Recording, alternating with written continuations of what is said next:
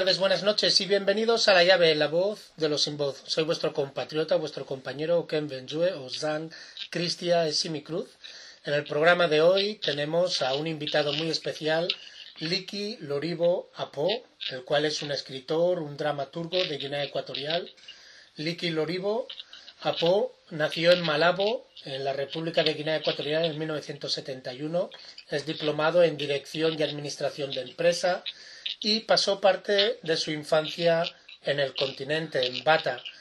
Eh, se considera, como sabéis, es un dramaturgo, se manifiesta que está siempre preocupado por la situación de Guinea Ecuatorial, especialmente por la situación de la mujer guinea ecuatoriana, el futuro de la juventud guinea ecuatoriana y, sobre todo, como artista, está preocupado por el patrimonio cultural e intelectual, así como la situación de los creadores de nuestro país. En ese contexto entrevistamos a nuestro compatriota Liki Loribo Apo con respecto a un nuevo libro que ha escrito que se llama Como la vida misma y que ha salido recientemente, ha sido publicado.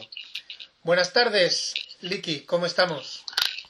Muy bien, buenas tardes. Gracias por la presentación. Buenas tardes. ¿Qué tal estamos? Aquí andamos todos. Muy bien, muy bien. Bueno, pues eh, como siempre nos gusta empezar con nuestros eh, contartulianos. A pesar de que queremos investigar y conocer, no hay nadie mejor que uno mismo, ¿no? Para presentarse. Para aquellos que no te, que no te conocen, ¿quién es Liki Loribo Apo? Más que todo lo que, sí, sí, casi ya lo has dicho todo, eh, referente a, a, quién soy en el mundo del arte la, y la, y la escritura. Bueno, eh, soy una persona inquieta, una persona inquieta que, eh, como tú has dicho, bien has dicho, me, me mueve la sociedad, me mueve el entorno, mi entorno, el entorno en el que he crecido, el entorno que me, que, que, que me ha hecho ser lo que soy hoy. Estas son, para no repetir todo lo que ya has dicho de mí, que entonces me mueve, me mueve el entorno el, el, porvenir, el presente. Mm. Con, con, respecto al pasado, entiendo que tú has sido un testigo directo de algunos de los eventos más, eh, dijéramos, importantes eh, que han marcado la historia de nuestro país. Cuéntanos un poquito qué viviste en, en Bata. Bueno, fue, fue lo, lo del el golpe de Estado, el 3 de, el famoso 3 de agosto de 79. Sí, me pilló en Bata, estuvimos en Bata, mi familia y yo, mis padres y yo, y ese día me encontró en el mercado, en el mercado central de Bata, y me acuerdo muy bien que fueron tres disparos al aire, mm. tres, eh, por, por, un intervalo, yo qué sé, de, de, de dos, dos, tres minutos entre el primer disparo o un poquito más, entre el primer disparo y el segundo, y un poquito menos con el tercero. Y a continuación vino una ráfaga ya de disparos que todo el mundo salió corriendo por donde pudo en el mercado, en la zona. Y se produjo un silencio sepulcral. De mm. repente me vi solo en ese mercado no sabía ni si tirar para la izquierda, la derecha, si, no sabía dónde ir. Bueno, se me ocurrió meterme dentro del mercado, porque estaba afuera.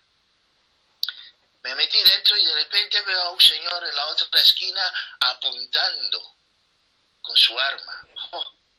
Oh. El, primer impacto es fuerte, te, quedas así mirando eh, petrificado. ¿Qué hago? ¿De dónde voy? Soy un crío crío. Lo que pasa que ahora me acuerdo porque fueron, fueron imágenes muy vividas, muy, muy fuertes. Y, bueno, yo también me fui acercando y el Señor venía, desde la posición era lateral. Si, si yo estaba mirando de frente, Él venía a mi derecha. Mm. Me acuerdo muy bien. Y di dos, dos, tres pasos hacia adelante porque justo delante de mí había un pilar y me acerqué a ese pilar y ese señor seguía acercándose. Llegaba un momento que los dos estábamos eh, acercándonos al pilar y, y, y, y empezamos a, a, girar en torno, en torno al pilar, eh, eh, a, hacer círculos. A ver, como si uno buscara, como el pía pía, como si uno buscase al otro. Y, y, en un momento dado, digo, no, eh, salí de ahí corriendo como pude, pues el señor no, no me disparó, no me mató porque no era un, un mal policía, no era un mal militar. Porque con lo que traía, podía haberme disparado pensando que soy un escudo humano, porque mm. los tiempos eran malísimos. Salí corriendo hasta llegué a casa de mis padres y bueno, ya ellos también ya estaban preocupados, no, qué hacer, no podía salir fuera. Pero así, así conseguí llegar a casa ya desde mi casa, se, se, se, por la posición en la que se encontraba mi casa, en la, en la parte de atrás de la casa, que teníamos un patio grande, podíamos ver qué es lo que ocurría al otro lado, porque había una especie de barranco ahí que que, que, podíamos ver lo que ocurría y tú veías como la gente subía, bajaba. En, una, una, escena que no se me borra de la cabeza fue la de un señor que iba con las manos en alto y los dos, otro, otro detrás de él apuntándole y el pobre señor que tengo mujer, tengo hijo y de repente tú ves que él, se agacha, oyes un disparo y ya no le ves. Bueno, ya, mm. ya, ya lo han matado ya lo ha matado. Y desde mi casa encima de la chapa ya conoce las casas de Guinea, que son chalet y son casas bajas, y se escuchaban las, las cómo caían, algún, algún que otra alguna que, algún que otra bala encima de las chapas. Fue, fue, fue una situación muy, muy, muy, muy difícil, pero bueno, vista desde el ojo de un niño, aquel entonces, que bueno, sabe que es algo preocupante, pero tampoco tiene tanto miedo porque, bueno, tiene la protección de sus padres, los, los padres son los que entonces sabían realmente lo que estaba pasando. Tú ves que viene alguien que está, en algunas circunstancias ves a alguien con las tripas fuera, pero bueno, tú lo vives con, con esa inocencia del niño que sí sabe que pasa algo, pero realmente no sabe lo que pasa. Ya transcurrido un tiempo es cuando te das cuenta de que, ah, eso es lo que ocurría. Mm.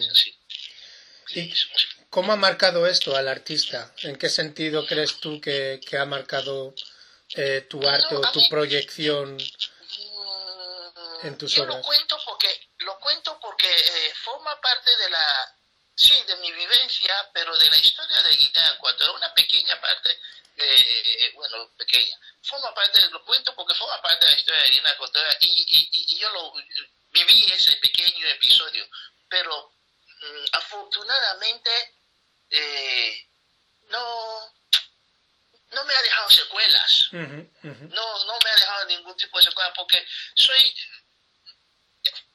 intento evadirme en ese tipo de circunstancias, intento que no me que no me domine, que no me afecte, porque yo te puedo contar mil y mil cosas que he, vivido, he sufrido, pero eh, eh, son, son, son, son piedras en, el, camino que uno tiene las pisas y tienes que seguir, porque todos conocemos la situación del país. Mm. Algunos le irán muy bien, otros medianamente, otros muy mal. Lo del 21 de enero a mí me pidió eh, eh y, y, viví cosas ahí, tanto en Luba, regresando como en la misma ciudad unos días después. Por lo tanto, te puedo contar mil cosas, pero intento, no, me, ni siquiera, ni, siquiera he escrito eh, historias sobre eso también, porque ya están los historiadores, ya lo escribirán. De verdad que nosotros, nuestra labor también es contar.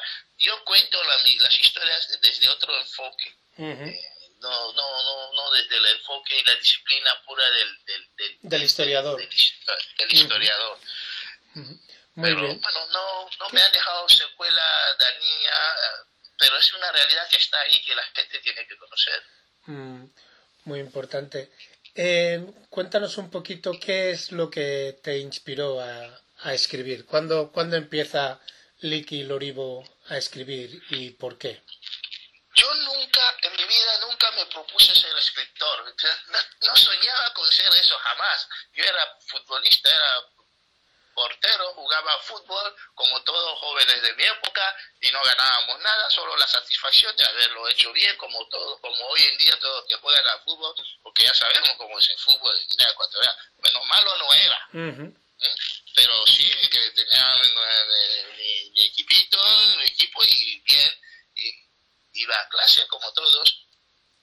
Eh, un día me lesioné,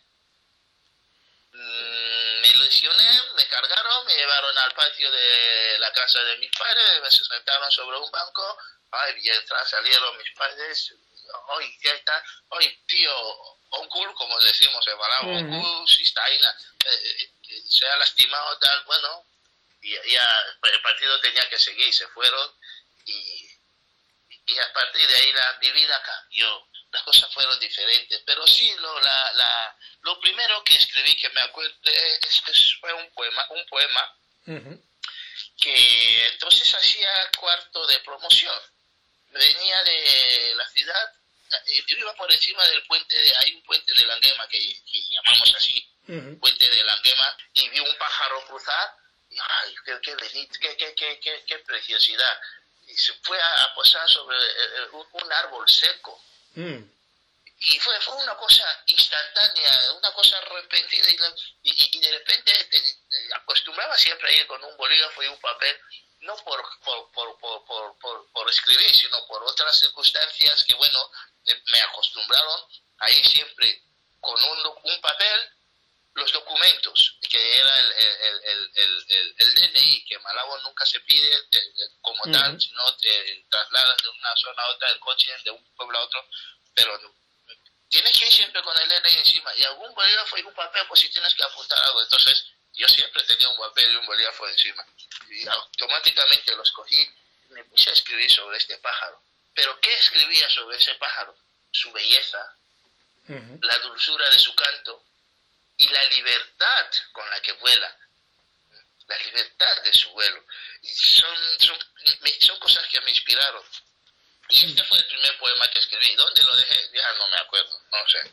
Pero fue el primer poema que escribí. Igual que el teatro. El teatro, eh, yo nunca había leído una obra de teatro, nunca había visitado, eh, visto una, una, función, el, el, ensayo de, una función, pero fui un día eh, al centro francés y, había una actuación ahí y me di cuenta que la gente, uno hablaba, el otro respondía, el otro se enfadaba, el que, el que, el que estaba medio enfadado se animaba o se, se alejaba un poquito, el que no tenía confianza para nada con la familia ahí en las tablas se iba mucho más atrás. Ah, eso es el teatro. Mm, Así telegrafiado, ¿no? Eh, telegrafiando un poco la escena. Eso es el teatro. Pues me fui a casa y desde aquel día me puse a escribir.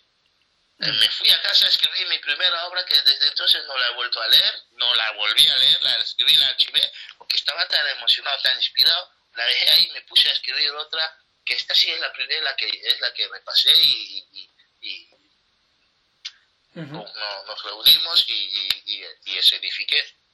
Llevamos al escenario, se titula eh, Nada es mejor que el amor, pero me salió tan femenina que la gente creyó que la había escrito tía. Pero bueno, sí, pero me gustó. Y desde entonces me he parado hasta hoy. ¿Cuántas, ¿cuántas obras crees que tienes, más o menos? Tengo más de 20 obras. Más de 20 obras. Más de 20 obras de teatro escritas y, y certificadas un montón también, no sé cuántas, pero muchas, muchas, muchas. Eso en cuanto al teatro, porque luego tengo otros géneros que, que, también tengo un montón, un montón, un montón escrito. O sea, desde que comencé a escribir por ahí 90 y, 92 eh, hasta hoy, macho.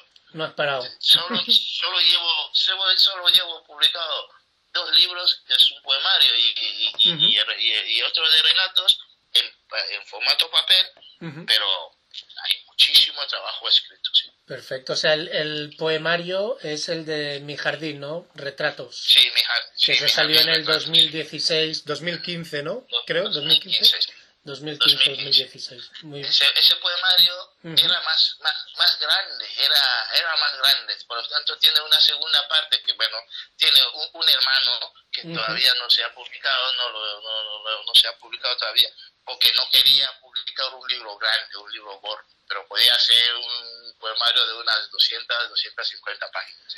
Mm, madre mía. no, sí, sí. muchas gracias. son, son, son, son, poemas la vida social, la vida, la, la, vida vista desde la, el, prima, perdón, el prima de un ciudadano de a pie,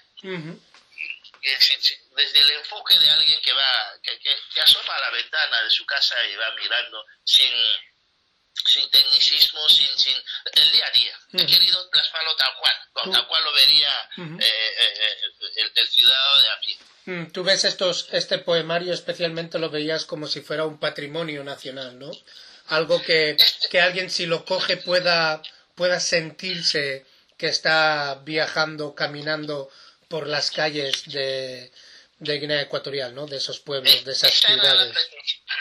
esta es la pretensión con la que lo escribí, porque quería contar lo que ocurría en nuestras calles, pero desde el género eh, poético, desde la, la, la, la prosa, la prosa poética.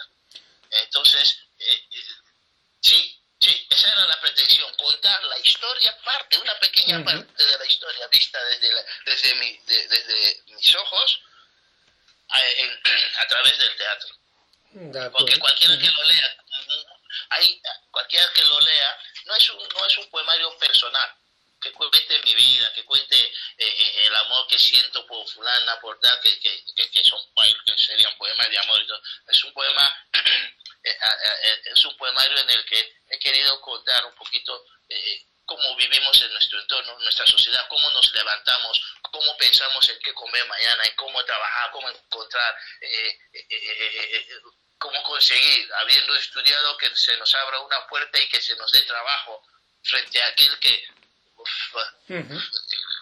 por, por, por, por, por ser fulano, mengano, él no tiene casi le llaman, le, van a buscar en su cama, pero tú no, a ti no.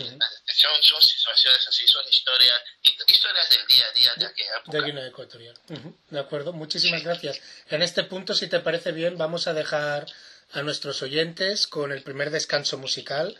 Eh, hoy la música ha sido escogida por Liki Loribo y la primera canción es Si Beba del grupo Hijas del Sol y a la vuelta creo que entonces podríamos hablar sobre esa que es ese eh, grupo cultural, asociación y grupo cultural, que nos podrías hablar un poquito cuál fue tu, tu papel en ello. ¿Te parece? Sí. Bueno, os dejamos entonces con la canción Si Beba de Hijas del Sol y a la vuelta continuamos con esta entrevista.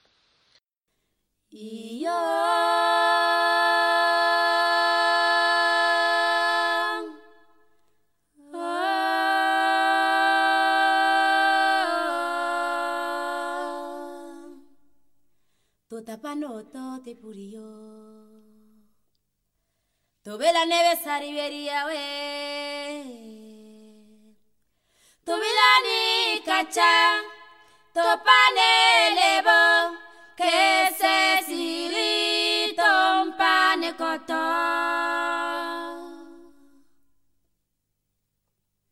Tuve na china chiberia. Emilaba bechawe, tuvise kwerane, irupea yala nebilaba bechawe ribele yo.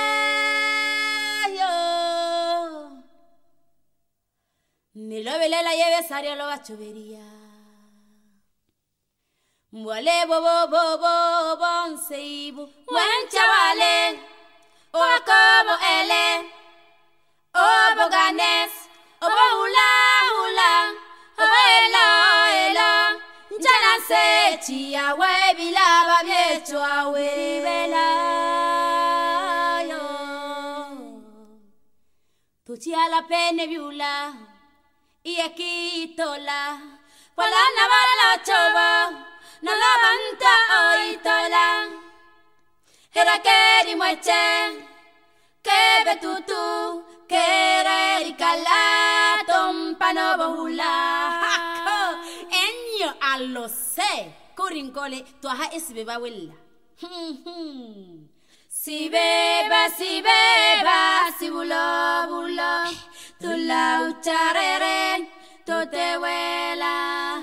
Si beba, si beba, si bulo, bulo, tu la ucharere, tu te huela.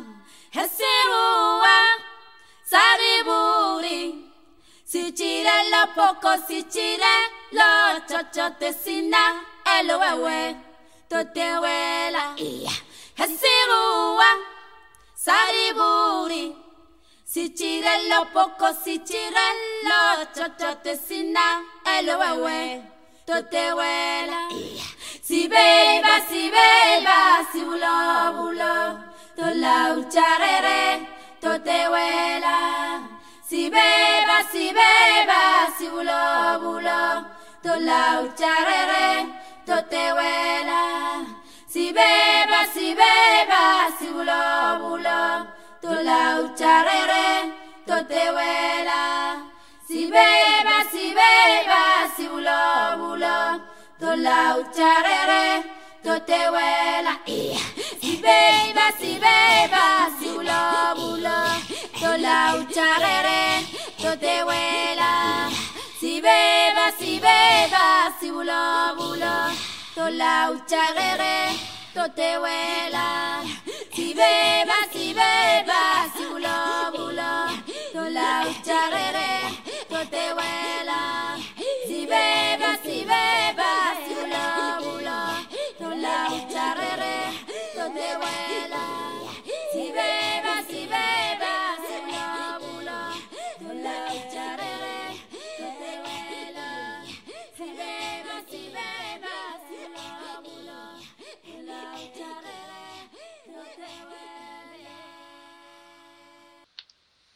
Bienvenidos de vuelta a la llave, en la voz de los sin voz.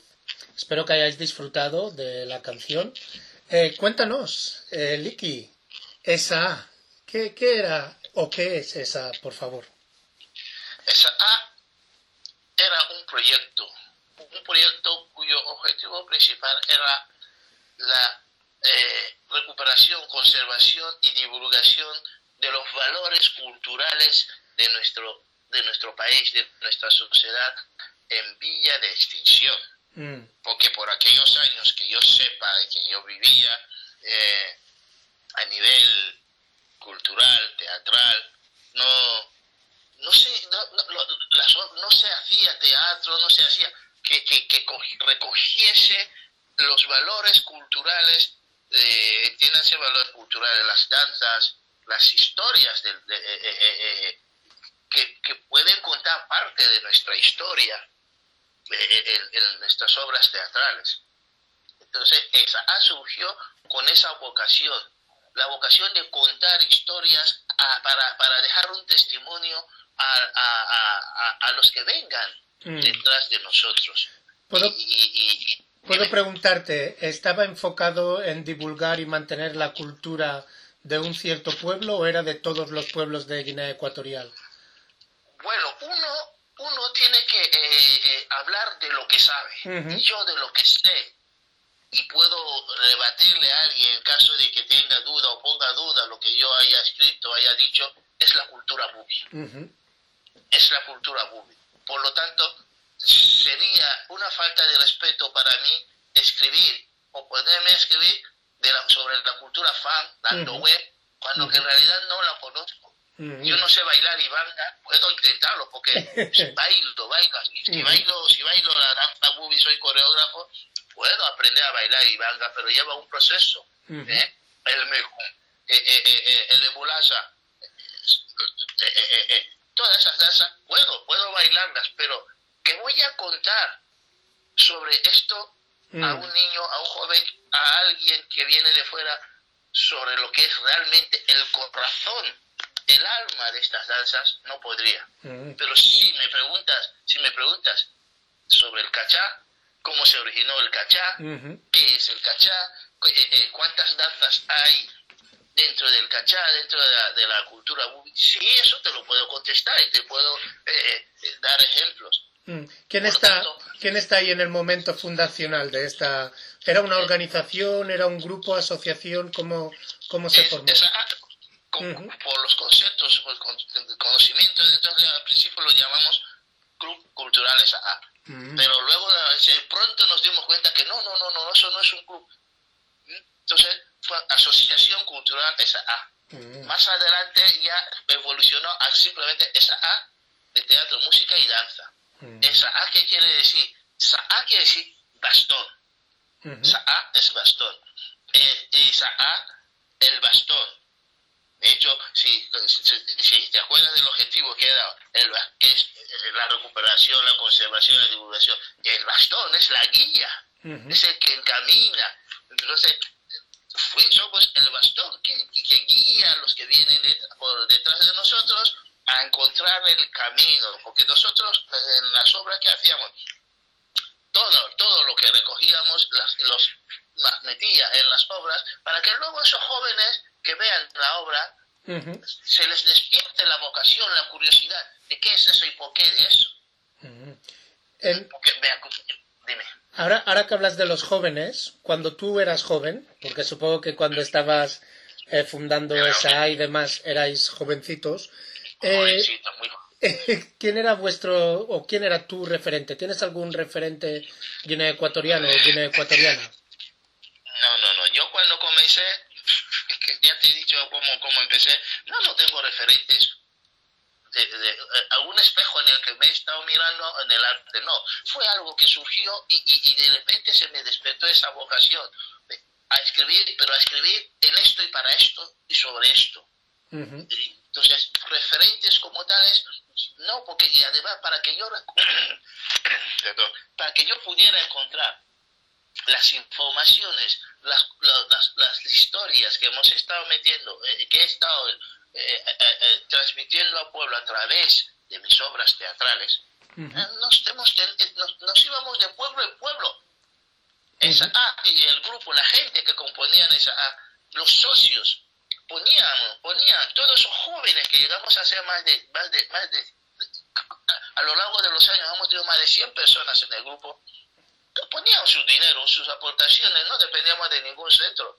Íbamos de pueblo en pueblo y en los pueblos buscábamos a los ancianos, a la gente mayor, preguntábamos, ¿qué, qué es eso? ¿Cómo se hace? ¿El porqué de esto? ¿Cuál es el origen de esto? Mm. Y ahí es donde sacábamos información. Y, y la danza, a mí nadie me enseñó a bailar. Es ver, ah, eso es así, es así. Bueno, pues yo también empecé a bailar y empecé a enseñar a, a- a- a- a los jóvenes, porque de aquel entonces yo no veía hombres bailar eh, cachá, pero sí, en esa A, los hombres bailábamos cachá, porque Mm. es una danza, es una danza rica, preciosa, vamos a darle el valor que tiene. Podemos hacerlo. Y los hombres, todos los hombres de, de, de, de, de, de, bailábamos, ¿cachai? Subíamos al escenario para demostrar, enseñar a la gente que ese es un patrimonio nuestro y, no debemos sentir vergüenza. Pero, y de hecho, detrás de, de- de- después surgieron muchos grupos que afortunadamente todos esos grupos, muchas, muchas, muchas obras meten danza, meten eh, eh, eh, nuestro, nuestro, nuestro patrimonio, nuestro, nuestra cultura rica en, en danzas e historias. ¿A Desde quién, los cuentos, relatos, leyendas.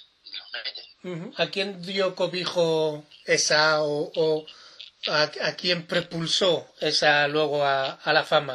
Creo que teníais gente de las hijas del sol ahí, ¿no? Mm, Sí, eh, las hijas del sol eran, eh, esa, hijas del sol, como hijas del sol era un proyecto también, que es otro brazo, fue un otro brazo de, de, de, de, de, de esa A, Ujú. y su objetivo era dar, eh, eh, eh, dar a conocer nuestra cultura a nivel internacional, dar a conocer Guinea a nivel internacional, pero desde la cultura, desde la cultura, no desde el, el ámbito político, el tal, que por aquellos años se hablaba bastante también de Guinea, pero de mucha política, de mucha, de mucha, de mucha, de mucha política.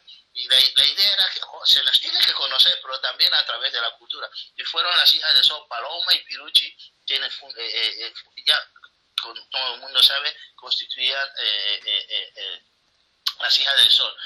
Paloma, Piruchi y yo Ujú. fuimos los fundadores de esa Ujú. esa teatro, y danza. Pero tengo que remarcar que nada de eso habría sido posible sin el apoyo incondicional de nuestros padres. Ujú. Que ellos eh, nos dejaban la casa y, y- y- cuando necesitábamos coche nos daban coche y conductor. Eh, eh, en el caso de esa A, poníamos a veces eh, casuel, llenábamos el depósito y nos dejaban el conductor. Mm. Y nos íbamos por, por, donde sea.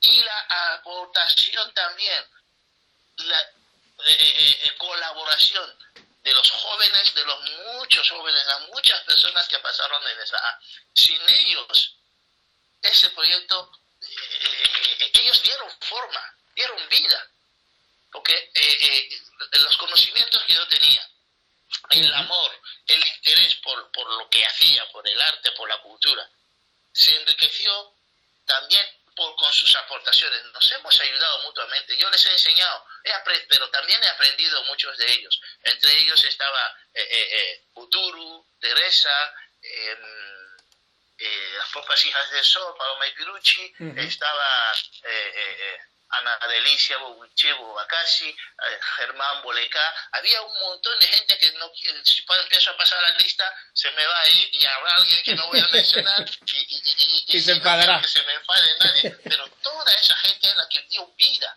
valor, fuerza al proyecto.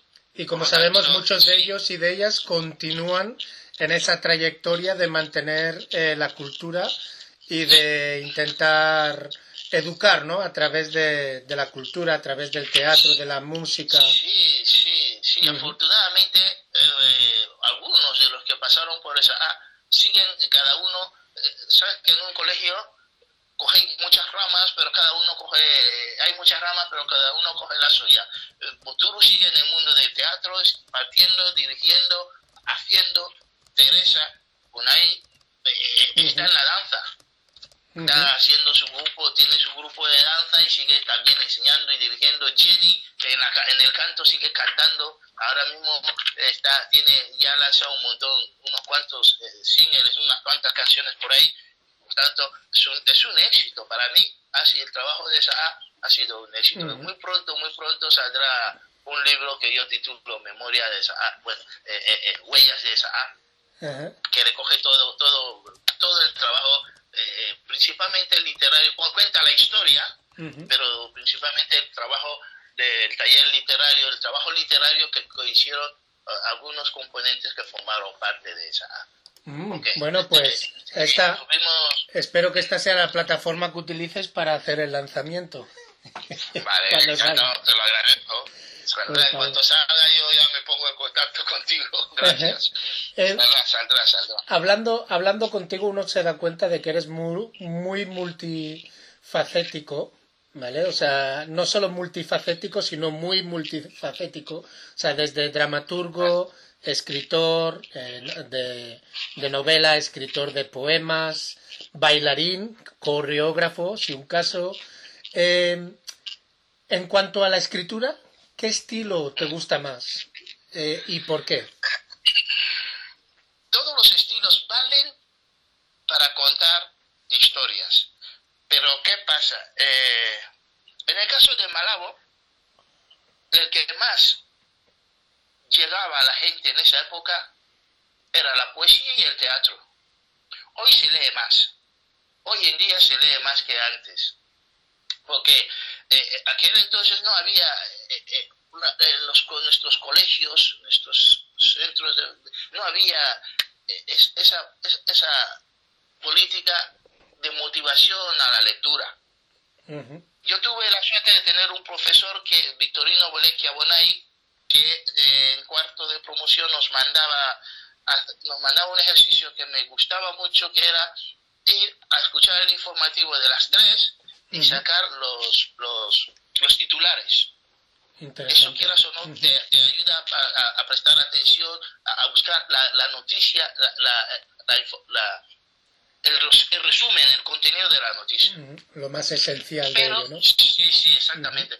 Pero no había, no había eh, esa, esa, esa, ese, ese proyecto de motivacional para la lectura. Por lo tanto, entendí pronto que lo que quería llegar al pueblo es eh, contarles historias a través del teatro y la poesía, porque en las fiestas patronales todo el mundo hay, eh, eh, una sesión de poesía.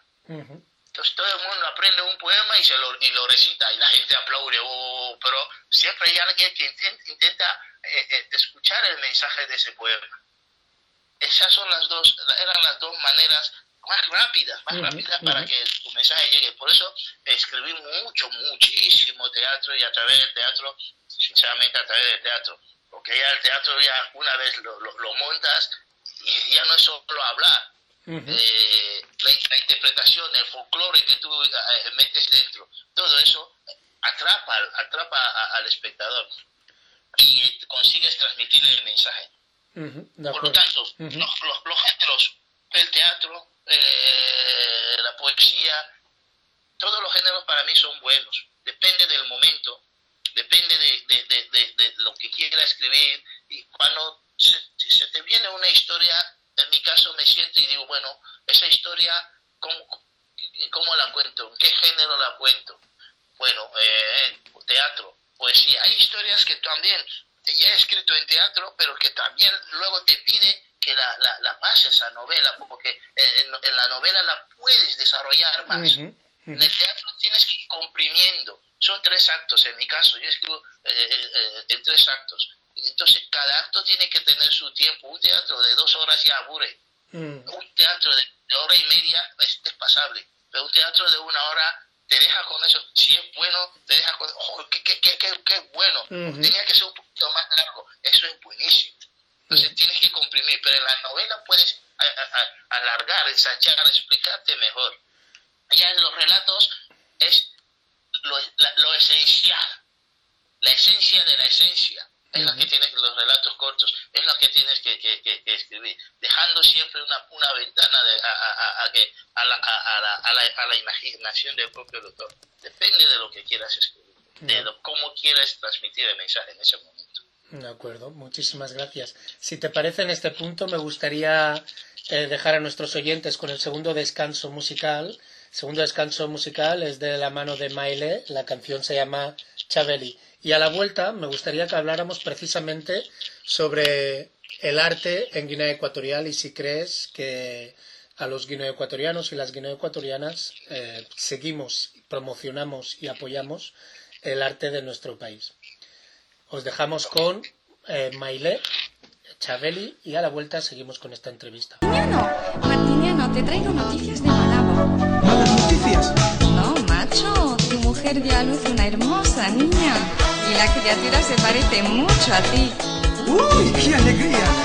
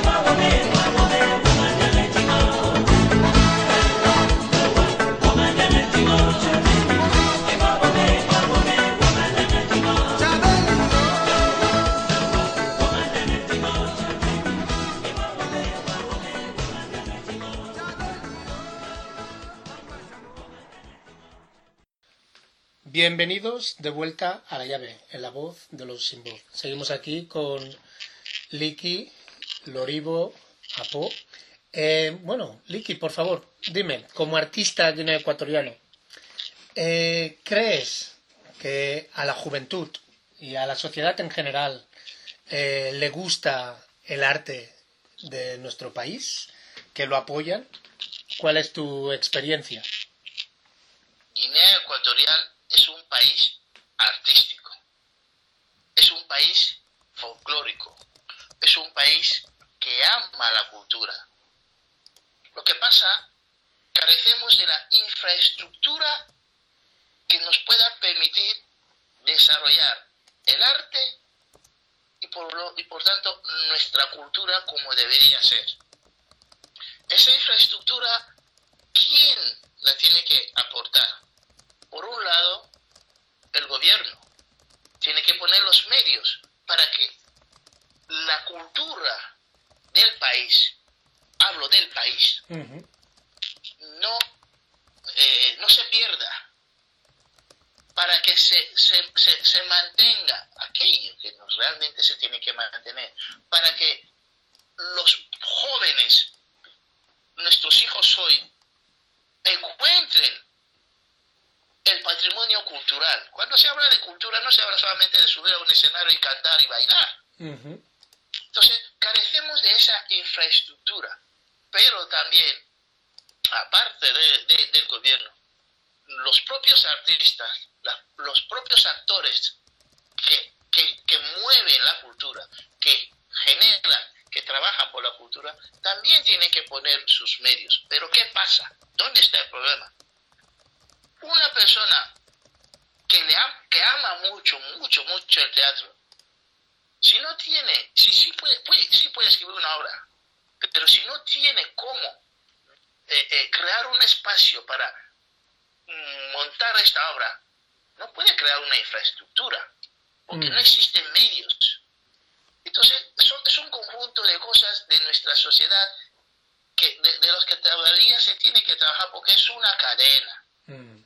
Al pueblo le gusta, le encanta. Tú presentas una buena obra, haces un llamamiento, llamas al público, promocionas esa obra. La gente viene, Mm. la gente viene, acude a los, a lo- a lo- a a- los centros. Pasa que, pasa que el problema es el bolsillo. Mm. Eh, eh, eh, dada- teniendo por lo que he contado que hemos perdido un poquito el amor a lo patrio, el amor patrio, el amor por lo, por lo propio, por la cultura nuestra.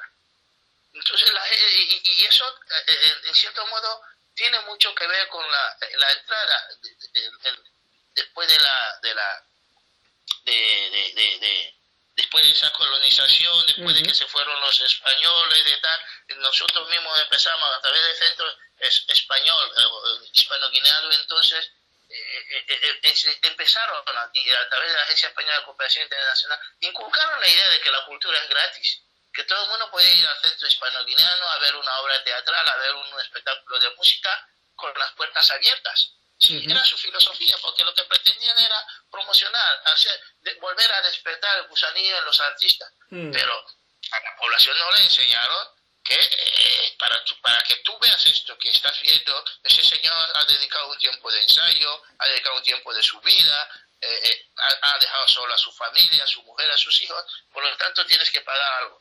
No solamente la culpa es de la Agencia Española de Cooperación Internacional a través del Centro Hispano-Guineano, nuestro propio gobierno también porque él también es, su país, es el país, es Guinea. Podrían decir, eh, no, ya como fuera, esa es nuestra cultura y la tenemos que promocionar y vender bien. Y por lo tanto, esto, esto es lo que hay que hacer y no se hizo. Pero mm. por eso hoy en día es difícil que la gente pague dinero para ir a ver una función, pero cuando la función es buena, cuando el espectáculo es bueno, cuando sea de danza, de música y tal, y se promociona bien, la gente acude. Lo que les falta son espacios no hay espacios, no hay sitio donde eh, preparar un buen espectáculo y, y, actuar. Los, los dos que, que, que hay, eh, eh, lo, que era cine real, y, se te va a caer el ojo. Porque este señor también tiene su edificio, tiene que pagar su luz y tal. No existe todavía esa política de, de, de, esa política, la, la parte del, del arte, si detrás del arte hay una parte administrativa, político-administrativo, que es la que luego realmente hace rural, hace rural, eh, rural la actividad artística, que rule. Mm, mm. hay, un gran esfuerzo y responsabilidad a poner también a la sociedad, entonces, ¿no? A que eh, entiendan el valor, entiendan el valor de ese trabajo que estáis poniendo todos y todas detrás de, estos proyectos. Los jóvenes hoy en día los jóvenes tienen más formación artística y cultural que la que teníamos en nuestra generación. Porque tanto los de mi generación, generación 90, como los de la generación de los 80, son autodidactas. Por aquello que me preguntaban cuáles eran los referentes, o dónde, son, son autodidactas, toda esa generación es autodidacta, porque no, no había escuelas donde tú puedes ir te gusta el teatro, ¿dónde vas a ir a aprender a hacer teatro? Mm, ¿Quién te va a enseñar? Pero si lo trasladas ahora en el 2020, ¿tú quién crees que hay en, Guinea Ecuatorial, en el terreno, que sean buenos promotores de, teatro autóctono? Promotores, promotores, eh, lo que se llama promotor eh, son los propios grupos, los propios jóvenes, los propios jóvenes. También sé que, bueno, eh, hay eh, alguna, alguna empresa que, bueno, eh, algún que otra empresa que llevándole un proyecto te puede incentivar ah, con algo, con alguna cosilla, pero eso no, son, no es todos los días, eso tampoco te va a, a, financiar la obra completa, ¿eh? lo, que es, lo, que es, lo que se entiende por financiación de una obra. Principalmente es el amor, el cariño, la voluntad, el coraje de los jóvenes, de la gente que ama el teatro, de la gente que ama la música, de la gente que ama la danza, de la gente que ama la cultura en general, la que hace que todavía se pueda escuchar música, se pueda eh, eh, eh, mandar una canción a, través de todas las, las, plataformas que existen hoy en día. Pero que alguien diga, ¿qué pasa? Los, los, los, políticos la gente, que eso se ve mucho en la música, los cantantes que últimamente que hacían, yo le canto a fulano de Mengano, a fulano de tal, mis canciones le, le, le, le, le alabo, le tal, ¿por qué? Porque pone dinero. compraban a los artistas, tú, tú, eh, canta para mí, cántame algo, cántame algo y yo te promociono un disco. Mm. Así como, así como muchos ido, pero lo hacían por amor propio, para que se les alabe, para que eh, eh, se les adule, mm. pero no porque realmente aman el arte, no porque realmente aman lo que hace esa persona. si lo hacían en beneficio propio. El, el promotor sí, es verdad que busca un beneficio propio, pero un beneficio que, a- a- además de ser económico, promociona la cultura. ¿Eh? Pero estos, estos señores de los que hablo, eh, entiéndame el concepto señor, no es despectivo, Ujú. es por no mencionar a nadie, eh, lo hacían por puro interés político. Era una utilización del artista. Mm, y así hemos acabado con muchos artistas que han empezado bien, pero luego acaban desgraciadamente desamparados. Muchas. Sí, pero para, para, para, para no cerrar de esta manera la Sí. pregunta que me has hecho es, hay jóvenes con mucho talento que ponen su trabajo, su sudor, su dinero para promocionar la cultura. Y eso es La importante. cultura hoy en día se promociona generalmente por el amor, el cariño y el talento de los jóvenes que aman ese- eh, eh, eh, la cultura en general, entiendan la cultura, todas las disciplinas que hay. Hay mucha vocación y Guinea es muy rica, muy, muy, muy rica. Pero ellos mismos, de momento, nos falta, nos falta mucho apoyo. De acuerdo. Bueno, en este punto, si te parece bien, y en el contexto de promover la cultura, eh, os voy a dejar con el tercer descanso musical, que es de la Casa de la Cultura de Rebola. La canción se llama Emma Visila. Y a la vuelta, eh, me gustaría que habláramos sobre tu última obra publicada como La vida misma. Os dejamos con Casa de la Cultura de Rebola y la canción se llama Emma Visila.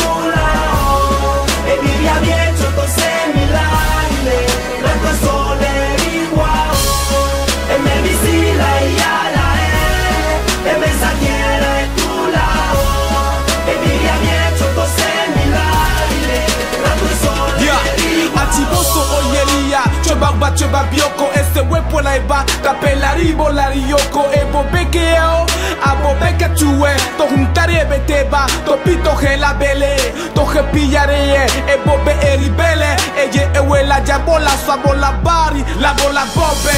Zampaka ureka Moka kuba rebola kupapa bososo basupu bokoricho banei basakato batoikopo nege.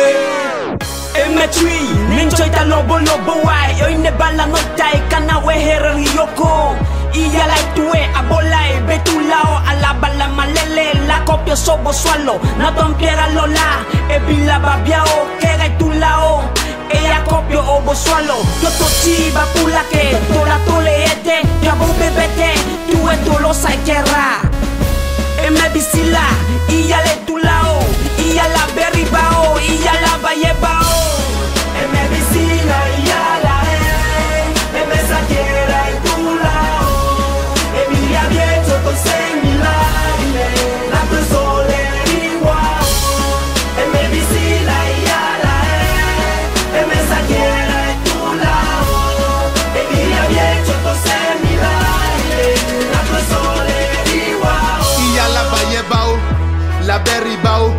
yalo lue olua o lue ribele.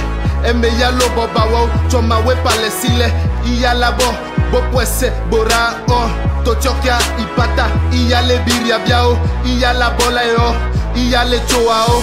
Eme tolɔ eta tui o bɔba wa o iyalabɔ atsɔ ene la nene lɛbro na bɔba bɔa abobi amatolo alɔ dzia. Yeah. Yeah, ele puleba, eti wolo, bocho weyoba, atibolea, heribo elariba, etabulea, ome kobote, wete alam, ebie kabia utu ete abobe, tokisa am, toseme teba ene, twete abobe, heriobata etiba, chimota la me, ebori hebisila, tu montes à la main. Tu montes à la main. Tu montes à la main. Dama Kabobe Tu montes à la main. Yeah.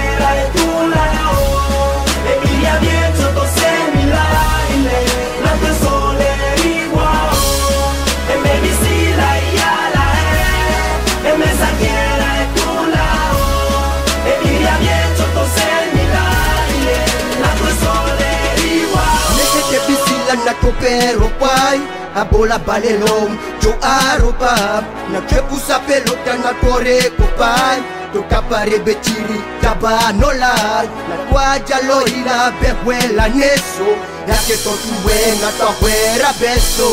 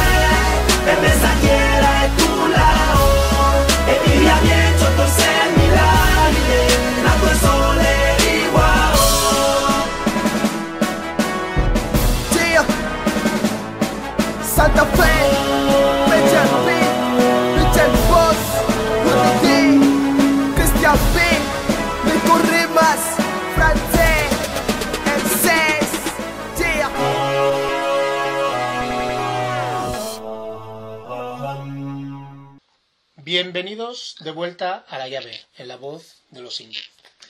Bueno, tengo la suerte, el placer de tener en mis manos tu última publicación como La vida misma, el cual es un libro de relatos cortos, eh, muy interesante. Yo creo que oyéndote hablar sobre el libro de Mi jardín retratos, el poemario, este libro de como la vida misma, para mí, eh, sigue más o menos esa trayectoria de sencillez, esa trayectoria de transportarnos para muchos de nosotros que no tenemos la oportunidad de ir y volver o de vivir en Guinea Ecuatorial tanto como nos gustaría, nos trasladas a, a una sencillez, a, a, a un viaje, eh, dijéramos, ¿no?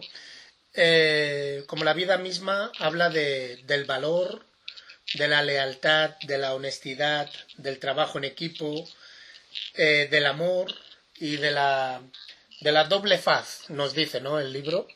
Cuéntanos un poquito, eh, ¿qué te llevó a escribir como la vida misma?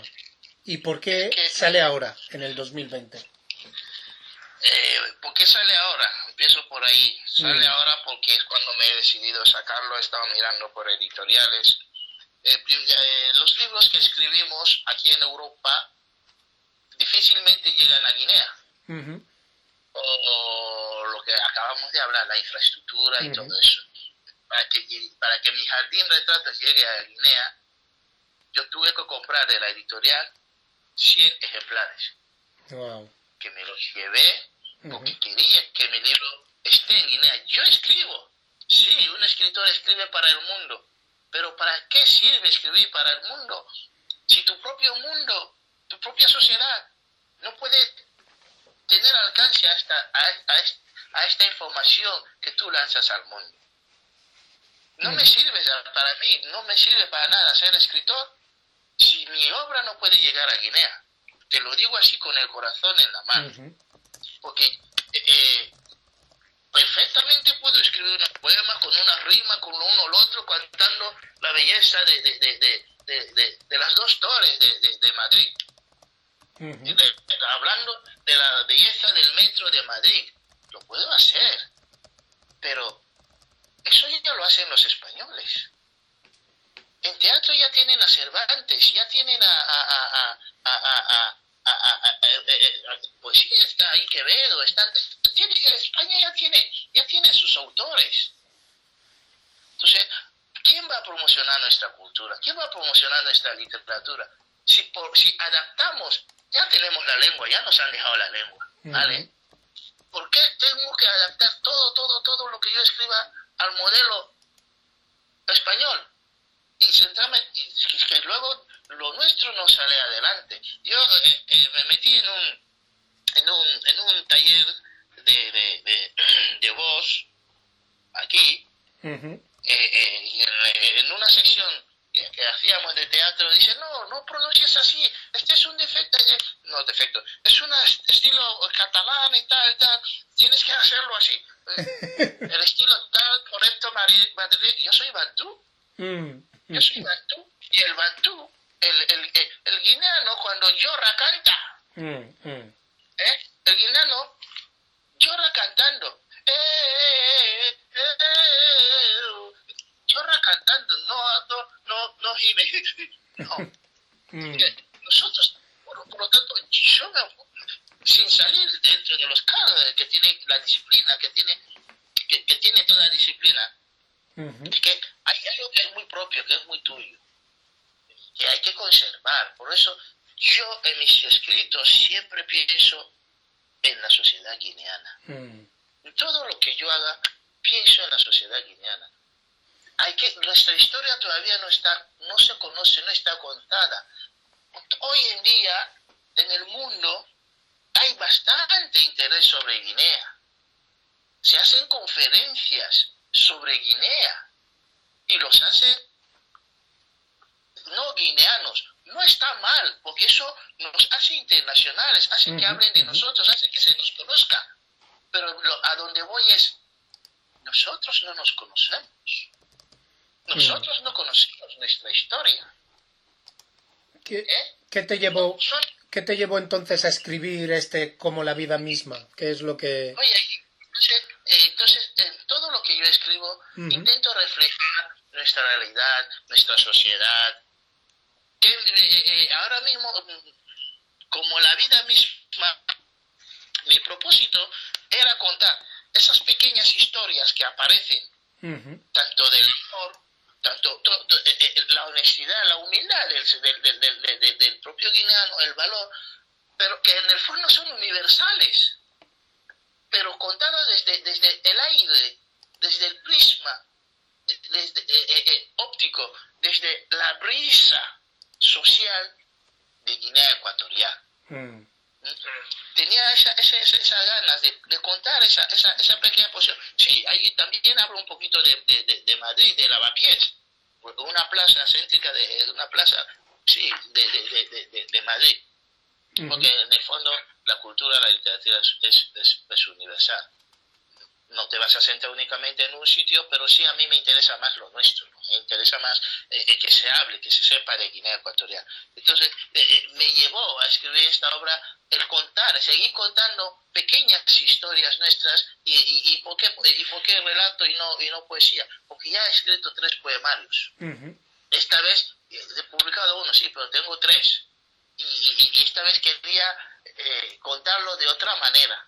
Contar esas historias, si te fijas, eh, las historias tienen un, un- un- digamos, digamos, un falso cierre. Se acaban, pero no se acaban, porque, porque lo que pretendo es que el lector él, él- él- él pueda tener la posibilidad de ir eh, engrosando esa historia, porque no son historias, son, son historias que con los que cada cual se puede identificar, en cierto modo, en cierto momento. Entonces, es tú mismo vayas haciendo, a partir de, de- de lo que has leído, si te identifica o no, vayas a- a- a- abriendo tu imaginación a, ver hasta dónde puede llegar esa historia Mm. porque cada historia le llega a alguien, cada historia le llega a, le llega a tocar a una persona de, de un modo diferente. Ha- Hablando, hablando sobre las historias y tocar, veo aquí que en uno de los está como distribuido en capítulos este, este libro. Eh, hay unos que veo que están como dedicados, ¿no? Eh, por ejemplo, a Sita Amparo, a Antibata. Bueno, no voy a decir los nombres para que todo el mundo lo compre y vea, y vea ellos mismos. eh, pero mi curiosidad es, porque me ha parecido curioso, ¿no? Normalmente ves un autor poniendo al principio en su prólogo, eh, dedicando el libro a ciertas personas y demás, ¿no? Como en tu, en tu ocasión lo dedicas a tus padres, pero, pero quería saber, estos relatos cortos que has eh, dedicado, ¿es porque el relato en sí está dedicado a la persona o es que la persona te ha inspirado a hacer este, este relato? Como ya, como ya eh, te conté al principio de esa íbamos de pueblo en pueblo recogiendo historias a, eh, a nivel grupal, pero independientemente yo también hacía una labor de campo de investigación, de preguntar, y son pequeñas historias que en un momento dado, así distendido, eh, la abuela fumando su, su, su, su rapé, eh, eh, mis padres en un momento sentados en el patio, delante de la casa, charlando, de repente, ¡pum!, surge una historia o, pregunto y me cuentan una historia.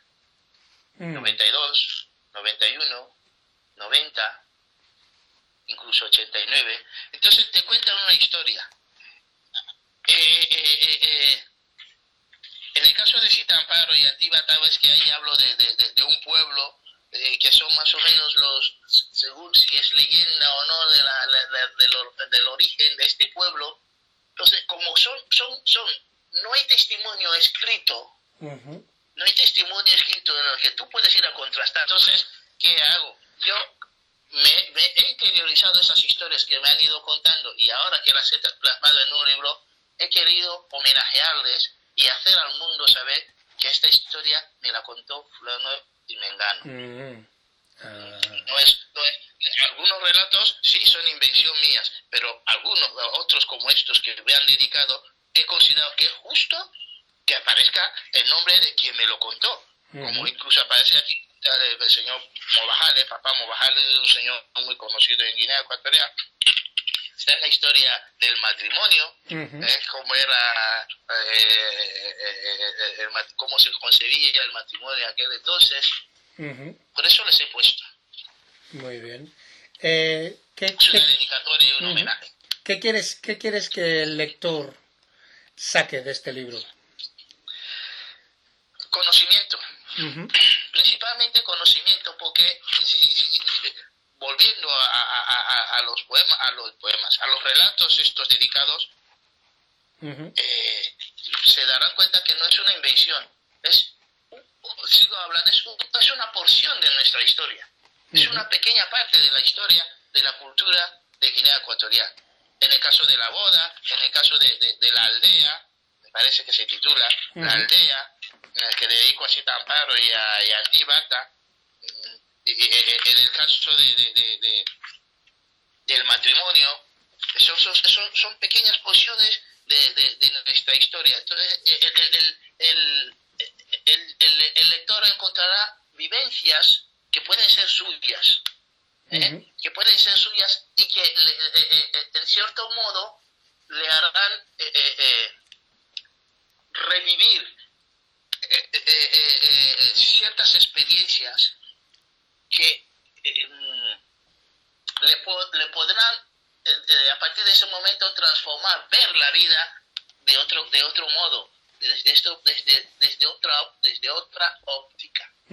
Porque esto, como, como te he dicho antes, son, son relatos eh, cerrados, digamos, en falso. Están cerrados, porque nadie lo leerás y verás que tiene un principio y un fin, pero este fin, en cierto modo, le pones tú, porque estoy convencido y lo he escrito con esa intención de que cuando tú termines de leer el relato, te pares un minuto, dos, a pensar. y empieces a, digerir ese relato. Son relatos que, hay que leer despacio y mascarlos. Hay que mascarlos.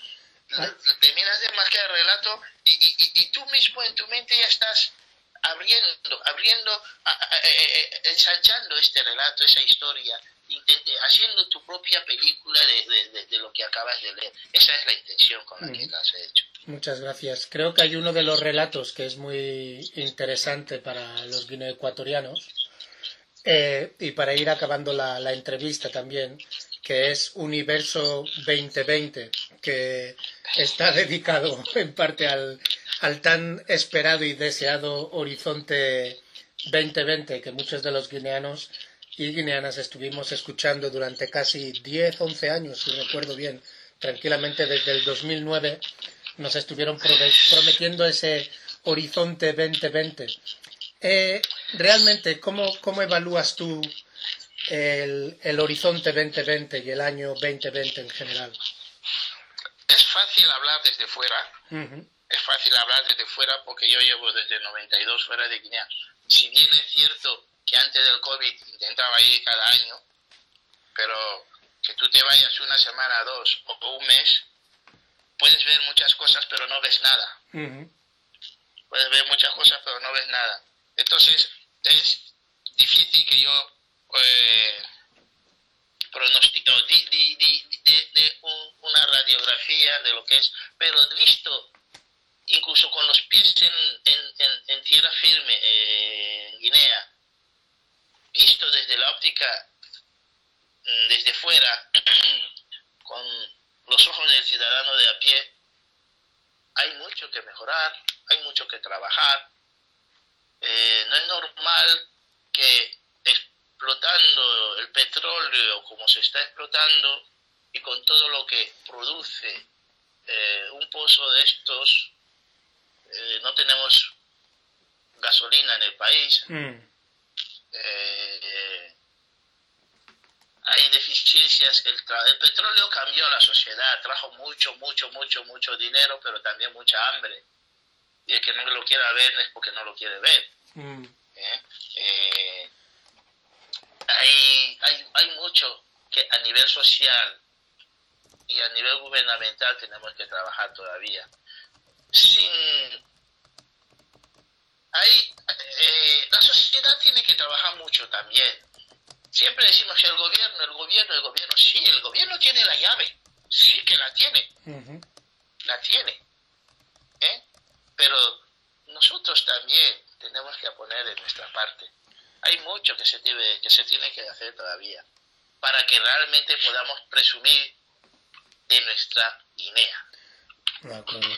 Muchísimas gracias, Liki. Antes de acabar, siempre preguntamos a nuestros contartulianos si tienen algún mensaje para la juventud guineoecuatoriana en particular y para la juventud africana en general.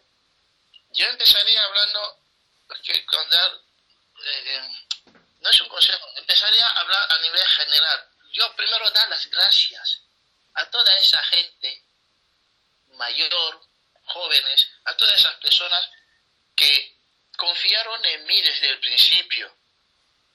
Porque que tú te sientes con un señor mayor que puede ser tu bisabuelo y que te mire y tú le veas en los ojos cómo le brillan cuando te habla de lo que tú estás haciendo, Ujú, es porque está feliz, le emociona lo que haces. Y eso no tiene un precio en, la- en el mercado, no tiene un precio. Entonces, yo quiero darles las gracias a todas esas personas mayores que se sentaron conmigo en su momento, me, me dijeron, hola, mm, ánimo, adelante. A todas esas personas que sin acercarse tanto a mí, valoraron, apreciaron, apoyaron mi trabajo, que hasta hoy en día lo siguen haciendo. Esta gente me ha motivado y me sigue motivando, porque me está dando a entender que lo- mi- la, la orientación, la proyección que hago sobre mi trabajo tiene sentido. Eh, aquí nadie gana, ganar dinero con la literatura, no ganamos dinero, pero si tú sabes que tu trabajo llega, eres feliz y sigues escribiendo. A todas esas personas que hoy en día me siguen apoyando, guineanos y no guineanos, a todos les digo gracias, gracias y muchas gracias, porque gracias a su apoyo yo puedo levantarme todos los días, aunque con pereza, a veces sales de la cama, te tumbas en la cama ya tapadito, se te surge una idea, oh, te tienes que levantar, te da pereza, pero te levantas y, la escri- y escribes lo que, lo que se te acaba de ocurrir, porque piensas en esa persona que cree y valora lo que tú haces. A los jóvenes, que esto es bello. Si te gusta, hazlo. Hazlo. La cultura no es solamente escribir, si es la música, si es el teatro, si es la danza, si hagas lo que hagas, hazlo con cariño, con amor. Si mañana tiene que surgir dinero, salir dinero, vale, bienvenido sea, a nadie le paga un caramelo dulce, pero por, por encima de todo, por el bien de la futura generación.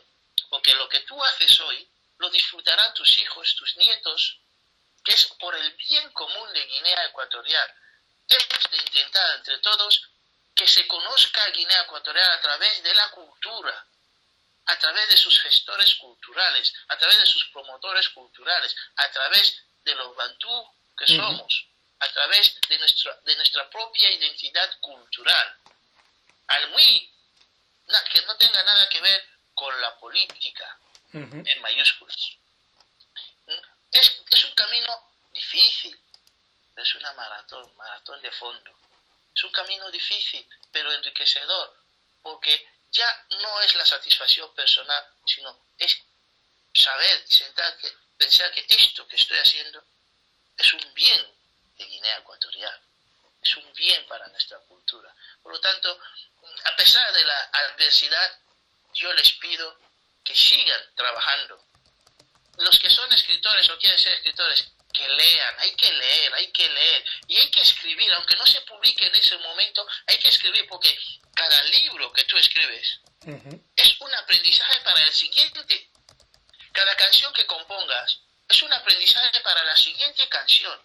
Cada nota que tú cantes hoy es un aprendizaje para la siguiente nota. Por lo tanto, que no, que no nos detengamos a pesar de la adversidad. Vamos a seguir trabajando por nuestro propio bien, por el bien de nuestro país, por el bien de nuestra cultura, para dejarle eh, eh, eh, una huella, un, un, punto de referencia a, a, a, las futuras generaciones. Se habla mucho, mucho, mucho, si conoces los circuitos, se habla mucho, mucho de Guinea Ecuatorial hoy en día. en todos los foros se habla. Hace nada que había una, un seminario sobre Guinea Ecuatorial pero no había ni un solo guineano. ¿eh? Porque eso lo organizan, no lo organizan, no, son Entonces tenemos que trabajar para que nosotros mismos podamos eh, eh, algún día direccionar nuestra, nuestra, nuestra propia actividad cultural. Y, hablar sobre nosotros, nosotros mismos, en vez de ser desde, desde, el otro. No quiere decir que lo que lo hacen está mal, no, no, no, no, estoy en contra, estoy muy, muy, muy a favor, porque eso es bueno y no sé que los primeros eh, eh, eh, exploradores, los primeros investigadores, de no haber escrito lo que han escrito sobre Guinea, hay mucha información hoy en día que no tendríamos. Ya sabemos qué pasó en la época de Macías que se quemó todo y, y demás no teníamos esa información, por lo tanto se tiene que seguir haciendo. Lo que digo es que, igual que se hace ahí paralelamente, nosotros también los guineanos tenemos que trabajar para que, o sea de apoyo, o sea un brazo más, pero que también nosotros nos conozcamos, que conozcamos nuestra historia, y que se abra la posibilidad también que se pueda contar, hablar de la historia de Macías, de Honduras, de, de, todos en los colegios, que no está nada mal.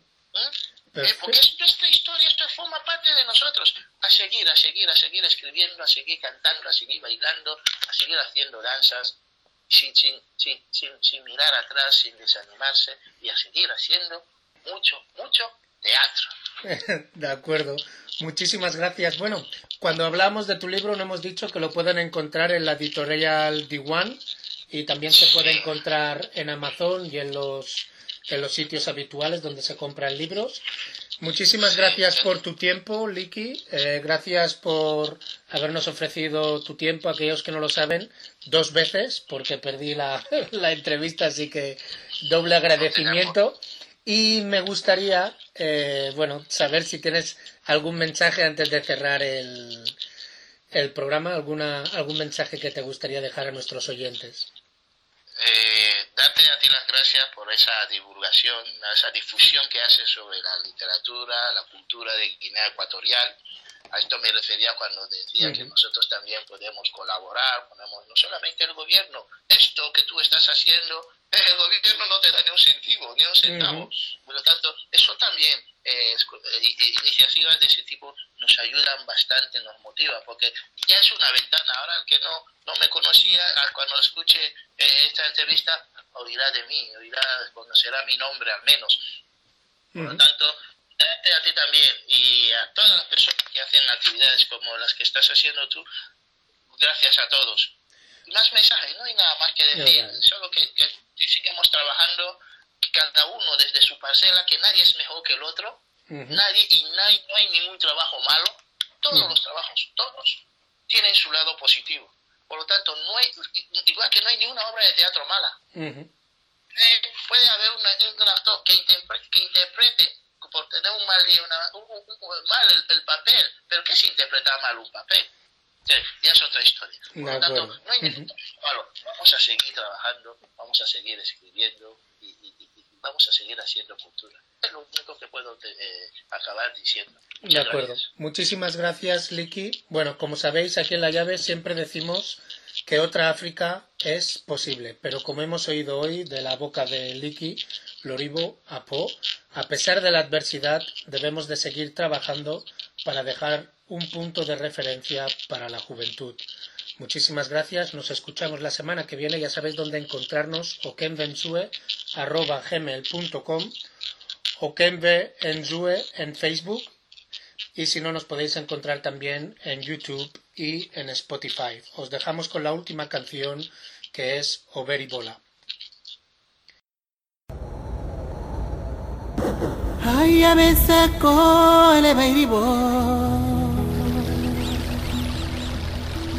ele bairibo haya besako tuwa uchibiria twa uchiche tulekero bohai wepera wenekaneka tupita obala opela bulo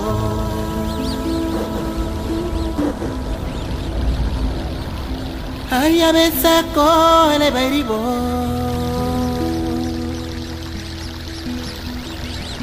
eleva iribo haya e besako Turin pero puato tita mole.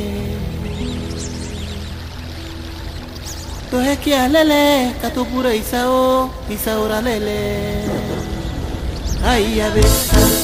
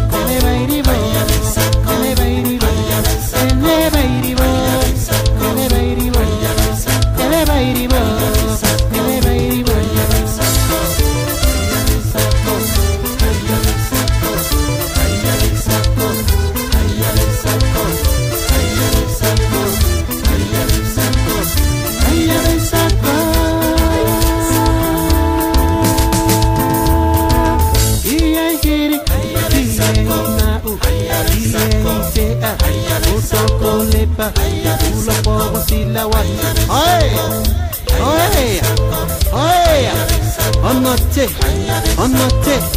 Qu'est-ce, qu'est-ce, qu'est-ce, qu'est-ce.